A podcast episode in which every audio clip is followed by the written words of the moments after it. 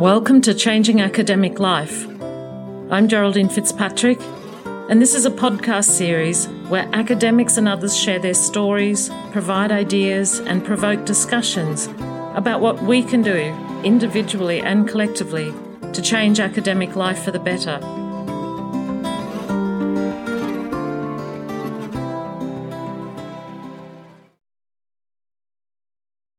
Do you ever have any of those life lessons where it seems like the universe needs to serve them up to you again and again and again because you're so slow to learn them? And so you need to be reminded about them over and over and over again. Well, this week I've been returned to one of my recurring life lessons that it seems like I still don't learn, which is about setting up unreal expectations for myself I made the bold claim in the short intro session to season four that my aim was to try to release a podcast every week on a Wednesday morning. And so I've already put myself under enormous pressure to do that. Uh, we put out the great conversation with Karen last week, Karen Stroobants, about reforming research evaluation. And I wanted to follow up that podcast just responding to some of the issues she raised in terms of my personal experiences. And so I did record something and then I spent ages processing the audio and so on and doing it quite uncritically because I was just driven by I had to get it out, I had to get it out. Uh, and then Wednesday came and I missed my 8 a.m. release time and it still wasn't done.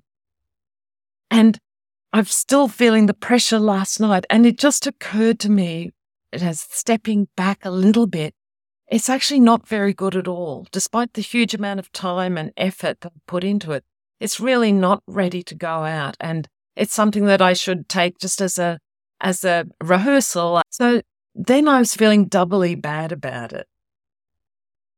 But you know what? That all just comes from me. I created that, no one else. I know that no one is sitting around at 8 a.m. or 9 a.m. on a Wednesday waiting for the podcast to drop. But still, I felt the pressure. I felt bad. And I ended up putting a whole lot of misdirected time and inefficient effort having bought into that pressure and that whole unrealistic ex- expectation. So I'm not going to release that podcast. I am still going to get something out this week. So, you know, what's my minimal commitment that I can do?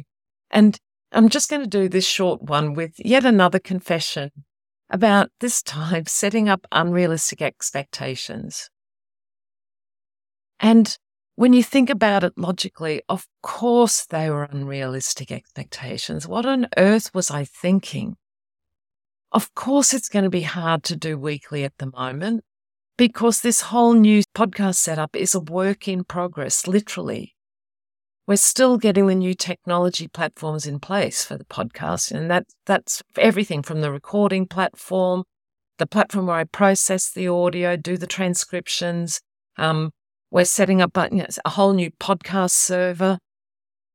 They're all new at once. And so every aspect of the workflow now is brand new as well. And on top of that, they're really great platforms, but in being great, they're also quite complex. And so there's a huge learning curve, both just in getting to know the software and what each of the platforms can do, as well as how I want to use them and how to make that workflow work. And the other aspect that's a big work in progress and taking time and effort is the website. And, and also there's a lot of interplay between the pod, new podcast server and the new website that we're trying to work out as well. So the whole environment I'm trying to work in is a work in progress. And I'm clearly a work in progress as well, because I forgot to allow myself grace for being on a learning curve. And learning curves are always uncomfortable, aren't they? It's, it's uncomfortable feeling like you don't know, not being an expert, um, and also dealing with the uncertainty of that, and, and also the inevitable challenges that come up and problems. And it's not just that. On top of that, there's my whole life situation. These are my last days in my current role before transitioning on. And there's a whole lot to be done practically, and to mention a whole lot to deal with emotionally, and the whole emotional overlay of um, you know, those interesting aspects to endings and beginnings, you know, the sadness of endings, the excitement of new beginnings, and so on. And on top of all of that, we've also had a lot of visitors, both personal visitors and work visitors. So, duh, of course it's going to be hard to get something out on Wednesday. And that's okay that it didn't happen. And so this week has been returning to the lesson, my recurring life lesson that it's okay, that I'm okay, uh, that not to put such high expectations on myself and create my own pressures, to hold the expectations lightly, to be comfortable with adjusting deadlines and to be comfortable with good enough and recognizing when good enough is good enough. And it's okay to also say that, say, the one that I had pre- tried to prepare for this week wasn't good enough. So this is just a short podcast today. I'll do my best to get something next week, but I won't put pressure on myself and I'll just accept that. Work on being kind to myself, recognize that we will eventually get all of this new stuff worked out that the learning curve will become a little bit easier. The website will be up and running. My new life, whatever that's going to, however that's going to be unfolding, you know, will happen. And we'll get into the rhythm as well and just try to maintain more of a detached curiosity to see how it all works out. So thanks for listening to my confession. Uh, maybe this invites you to also reflect on what are your recurring life lessons that the universe needs to present you with again and again and again. And hopefully, maybe you're not as slow as me as, at learning those lessons. Have a good week.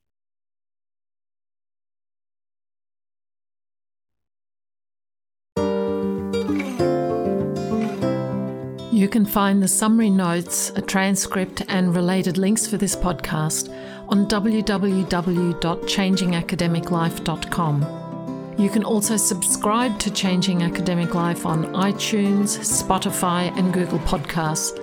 And you can follow Change Acad Life on Twitter. And I'm really hoping that we can widen the conversation about how we can do academia differently. And you can contribute to this by rating the podcast and also giving feedback and if something connected with you, please consider sharing this podcast with your colleagues. Together, we can make change happen.